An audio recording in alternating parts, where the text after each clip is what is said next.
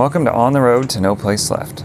This is Feeney, and I'm driving as we learn to share the gospel, make disciples, and reproduce leaders and churches until there is no place left where the name of Jesus hasn't been heard. We're in a series of short episodes to highlight mindset shifts that need to happen in our hearts and lives as we pursue movement. For an intro of the mindsets and Cindy who's sharing them, check out the first episode in this series. Let's jump in. I can't wait to hear about this next mindset shift, and that is simple training works. Uh, can you just give us a little bit of a taste of what that means? Sure. Yeah. I, um, simple training, I think we have to define it before we maybe talk about what is the mindset shift. What do we mean when we talk about simple? And I think so often we overcomplicate almost anything we're trying to do. We we want to make things so complicated, um, and we somehow feel like if we make our training more complex, it's more sophisticated or it, it is more effective. And yet, um, what we've seen all around the world, I think DMM practitioners and fruitful people all around the world would say the simpler it can be, the better because it's reproducible and it can be passed on by anybody. Um, and so so just to say, you know, whatever training you're doing, I was working recently with a, a pastor um, in California, and he was developing a DMM training for his church, and um, we just went through and we just said, how can we simplify every single point? You know, okay, you've got five paragraphs here. How can you make it one? You know, how can you mm-hmm. simplify and clarify and just keep it um, really to something that can be easily absorbed and easily reproduced by anybody? Um, so here's the here's the mindset shift. The old mindset is that church planters and disciple makers need years of seminary and other training to be successful and fruitful. That lots of training equals lots of fruit, right? Mm-hmm. And what we've found to be true and the mindset we need to embrace is that on the job or just in time training are simple Jesus style means of training disciple makers and leaders. And um, really, Jesus is our model. His his parables were so simple and yet so profound. You know, he told stories. Um, he didn't, you know, hand out long PhD theses. he, he walked with people. He talked with people. He told stories that anybody could pick up and begin to understand and pass on to others. And so, really, he's our model. How did Jesus make and multiply disciples?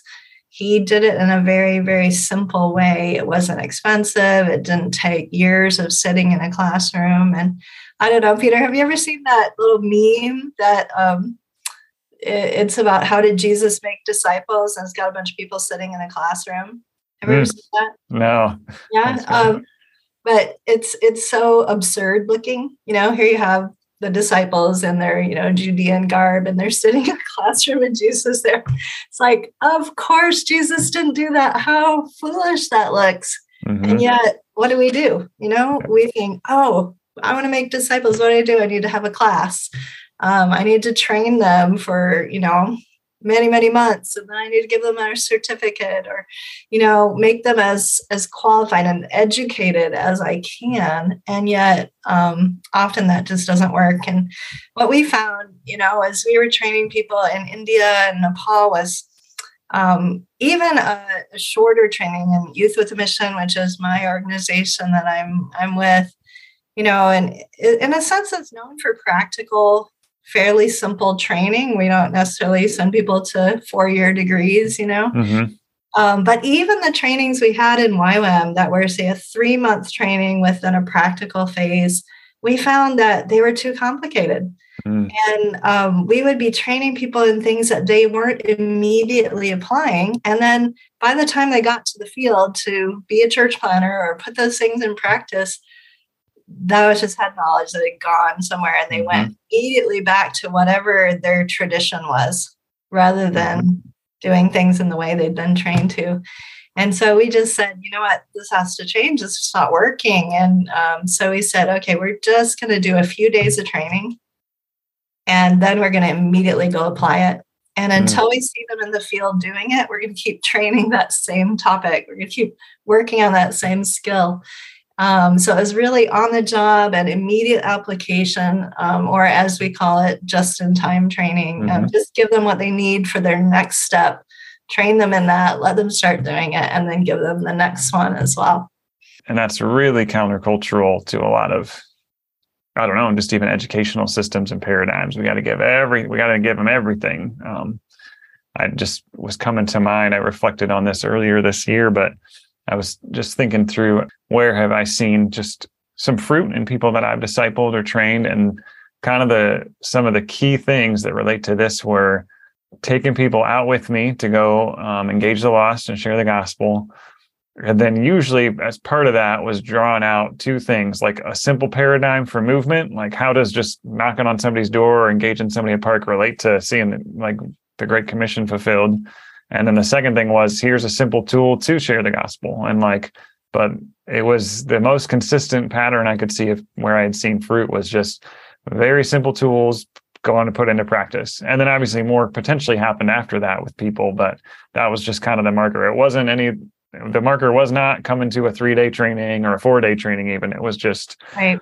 just getting 25 minutes before you went out and, and offered to pray for people to start the conversation. So definitely would affirm that.